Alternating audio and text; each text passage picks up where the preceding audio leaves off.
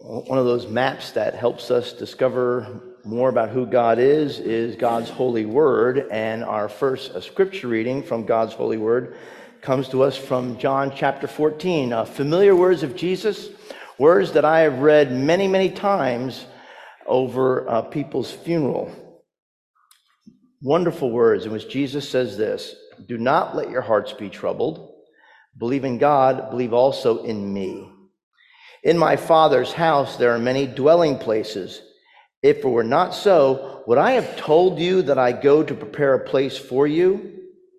And if I go and prepare a place for you, I will come again and will take you to myself, so that where I am, there you may be also. And you know the way to the place where I am going. Thomas said to him, Lord, we do not know where you are going. How can we know the way? Jesus said to him, I am the way and the truth and the life. No one comes to the Father except through me. Friends, this is the word of the Lord. Thanks be to God. I just uh, love the story that's told about a family that had these huge uh, get togethers during the holidays. And there were aunts, and there were uncles, and there were cousins. And for this particular family, all of it took place at grandma's house.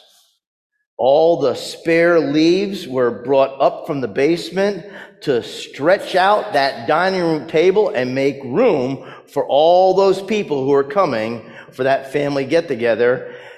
Already on a table that was straining under the weight of a smorgasbord of delicious food.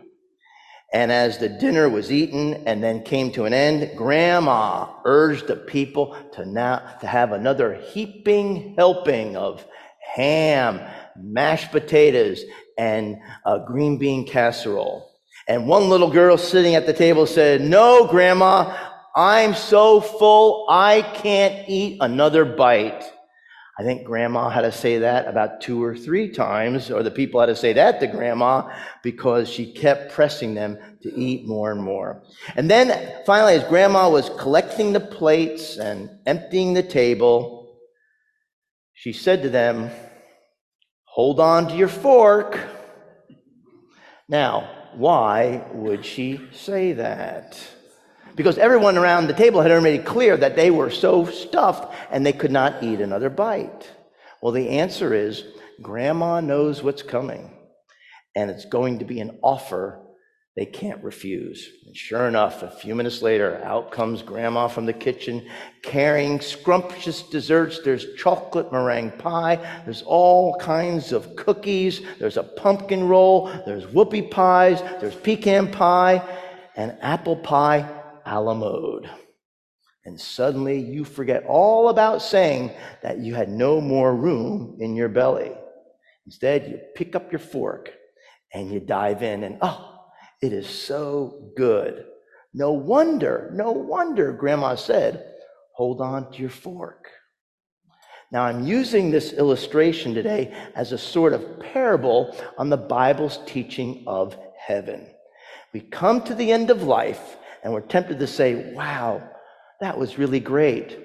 But then our gracious God comes to us, and with a twinkle in an eye, he says, Hold on to your fork. There's so much, much more. The best has not been, it is not even right now. The best is yet to come. I am continuing my sermon series on the hymn Amazing Grace, which is celebrating its 250th anniversary. And today we're looking at the third verse. Through many dangers, toils, and snares, I have already come. Tis grace that brought me safe thus far, and grace will lead me home. I'm going to be speaking to you for just a few minutes on the theme of heaven. And so I invite you to join me as we sneak a peek at the back of the book and take a look at Revelation chapter 21. I'm going to be reading verses 1 through 4 and then 22 through 27. There are a few Bibles for you if you want to follow along, or you can simply follow on the screen. John, exiled on the island of Patmos, wrote these words Then I saw a new heaven and a new earth. For the first heaven and the first earth had passed away, and the sea was no more. And I saw the holy city, the new Jerusalem, coming down out of heaven from God, prepared as a bride adorned for her husband. And I heard a loud voice from the throne saying, See, the home of God is among mortals. He will dwell with them as their God. They will be his peoples, and God himself will be with them. He will wipe every tear from their eyes. Death will be no more. Mourning and crying and pain will be no more, for the first things have passed away. And then skipping on down to verse 22 I saw no temple in the city, for its temple is the Lord God the Almighty and the Lamb. And the city has no need of sun or moon to shine on it, for the glory of God is its light, and its lamp is the Lamb. The nations will walk by its light, and the kings of the earth will bring their glory into it. Its gates will never be shut by day, and there will be no night there. People will bring into it the glory and honor of the nations, but nothing unclean will enter it, nor anyone who practices abomination or falsehood, but only those who are written in the Lamb's book of life. And friends, this too is the word of the Lord. Thanks be to God. Once again, would you join me in prayer? Let us pray. Oh Lord God, as we uh, ponder what awaits us beyond this earthly life, we thank you for this rich imagery that we discover in the book of Revelation. We pray that you would awaken in us a thirst for your homebound grace and the hope that we all have of heaven. And we ask this in the name of Jesus Christ. Amen. You know, one of my observations or things that I sort of have learned along the way is that while there's plenty of nice things to say about heaven, I actually know very few people who are looking forward to going there anytime soon. Have you ever listened to what we sound like when we say the Apostles' Creed in the worship service? because we always start out like gangbusters. I believe in God the Father Almighty, maker of heaven and earth, and in Jesus Christ, his only Son, our Lord. I believe in the Holy Ghost. I believe in the Holy Catholic Church. But then we kind of run out of gas right at the end when we say, the resurrection of the body and the life everlasting. You know, that's supposed to be the climax. That's supposed to be the crescendo. The resurrection of the body and the life everlasting. Amen. I think the problem is, is that we have these mental pictures of heaven that are so distorted and so off base to the point that we would rather spend a weekend watching cornhole on ESPN. So, let me ask you, what comes to your mind when you hear the word heaven? Pearly gates, glittering crowns, 24 karat gold pavement, a place where your ball always lies in green pastures and never in still waters? There's a comic strip called Bizarro that has a rather unique thought on the notion of heaven, and it has to do with, of all things, socks. And you can see it there. You can see the caption. I'll read it for you just in case. It says, That's God's collection of single socks. He loves that joke. So heaven will be the place where you find all those single socks that you lost all during your life. Well, really? One time, this is several years ago when my children were much smaller, we were having a discussion at home about how wonderful a place heaven would be where we offer our praise and adoration to Jesus Christ as King of Kings and Lord of Lords. And at one point, my son Tim said to me incredulously, Dad, you mean heaven's going to be one long, boring worship service? Didn't take that personally at all. Let me say, all my kids were less than thrilled with that. Well, maybe the reason our heart doesn't beat just a little bit faster or our pulse pound and race a bit more is because we have no idea what is out there waiting for us. If you want to know about a people who had a vision of heaven, you should have heard the African American slaves of the 19th century who endured incredible suffering. And putting their words to song, they would sing while they were dripping wet with perspiration and chopping cotton while in the suffocating heat. I got shoes. You got shoes. All God's children's got shoes. When we get to heaven, gonna put on our shoes, gonna walk all over God's heaven. Then looking over at the big house where the master lived, they would say, but everybody talking about heaven ain't going there. Somehow we have lowballed what God has intended to be the sizzle and sparkle of the Christian life. And that is our hope of heaven. And so we should nod in affirmation and agreement with Paul's words in Colossians when he says, Since then you have been raised with Christ, set your hearts on things above. Now, 2023 has been another year in which members and friends of our church have died. In fact, you may have lost a friend or family member or loved one. And the reality is, you are still feeling the sting of that parting. Well, friends, we are to set our hearts on things above and look forward with joy and laughter of a glad reunion that is to come. Yes, the best is yet to come. Revelation chapter 21 explodes the myths that we have about heaven, and we kind of get a sneak preview of its splendor. And you get the impression that if you nod off and decide to take a nap, you're going to miss out on some awfully exciting things. After all, what is heaven? It says the holy city. And I saw the holy city, the new Jerusalem, coming down out of heaven from God. So imagine for just a moment a, a, holy Lancaster. It's a place with all the good things fine dining at restaurants, museums, sports, the theater, educational institution where the great minds are uncovering the wonders of God's world.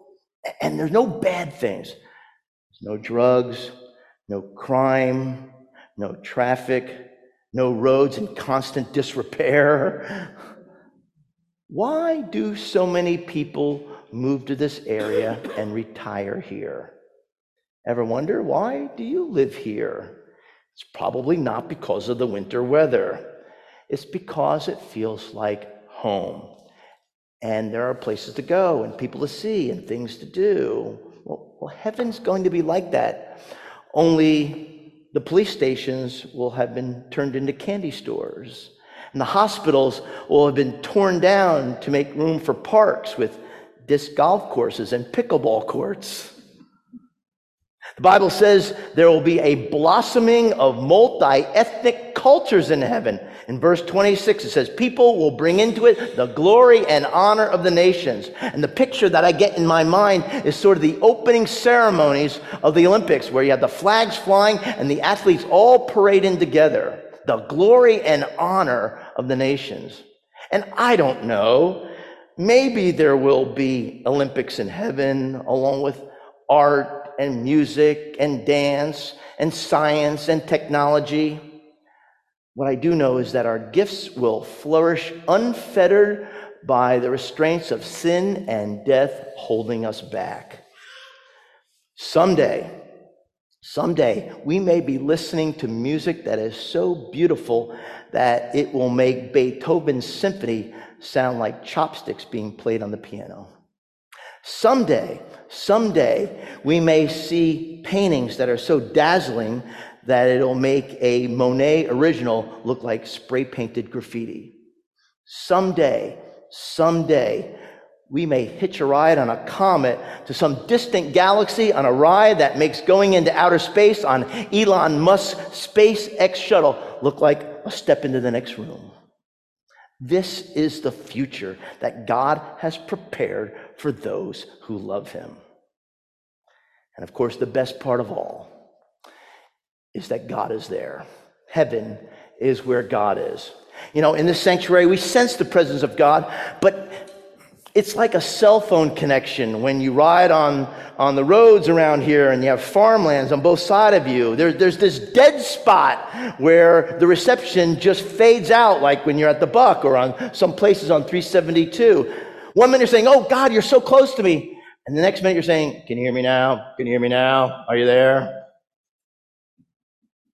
In heaven, our intimacy and our fellowship with God is going to be so complete that you and I will never again attend church. It says in Revelation chapter 21, verse 22, I saw no temple in the city because its temple is the Lord God the Almighty. So here in this room on Sunday mornings, we get a little slice of heaven. But hold on to your fork because someday we're going to get the whole pie.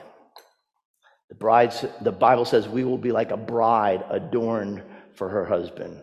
So we're going to walk down the center aisle of the cosmos and into the waiting arms of our groom, and at last we will see our beloved Savior face to face.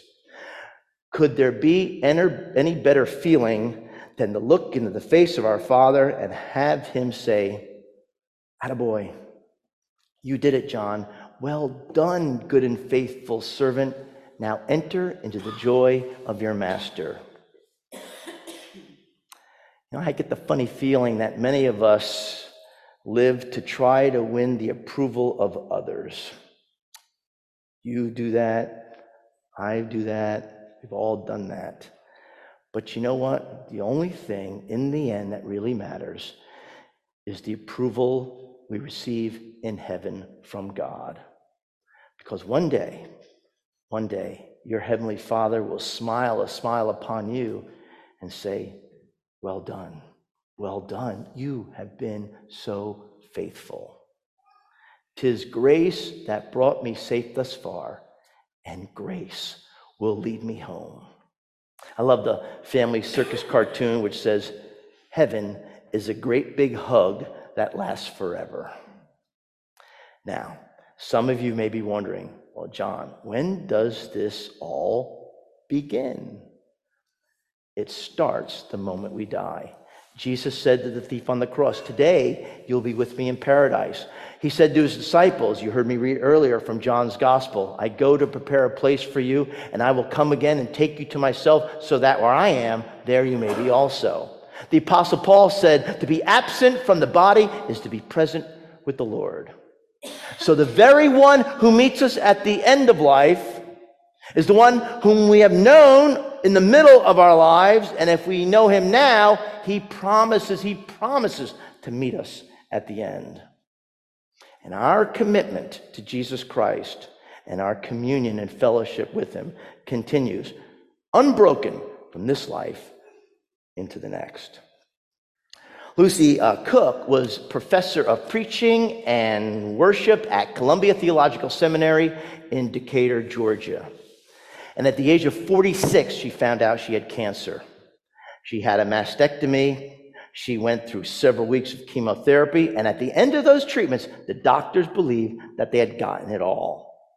Four years later, the doctors discovered that the cancer had returned, and this time with a vengeance getting in her bones and spreading throughout her whole body. Well, Lucy Cook died eight months later. And at her funeral, her father, the Reverend Ben Lacy Rose, professor emeritus at Union Theological Seminary in Richmond, Virginia, delivered the message. And this is what he said.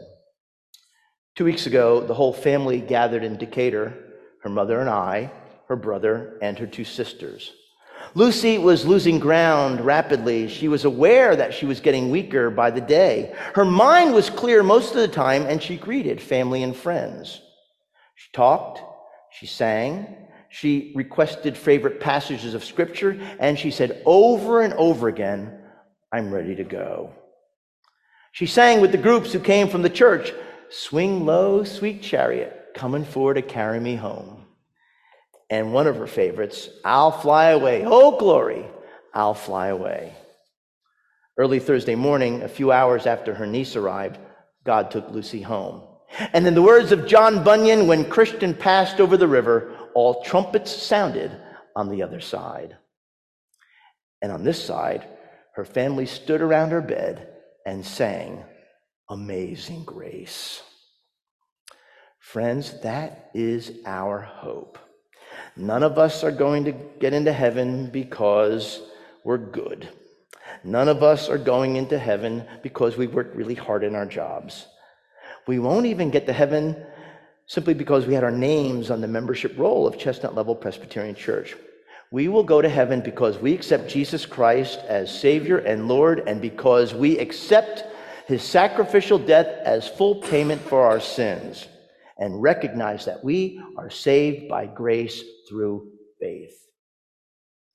Our future is as bright as the promises of God. And so, hold on to your fork. The best is yet to come. Would you join me in prayer? Let us pray.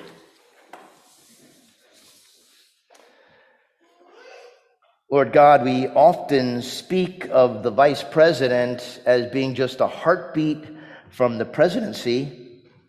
In the same way, we are only a heartbeat from eternity. We thank you for the powerful word you give us not to fear, but to live and even die in hope with eager anticipation of what is yet to come. How we thank you for our anticipation of the great reunion party you are planning for us in heaven the hugs and the kisses, the wiping away of every tear from every eye. We thank you for this sneak preview, the glimpse you give us in your word of heaven. And in light of your promise, give us the faith to believe in a greater joy that is to come. And it's in Jesus' name that we pray these things. Amen.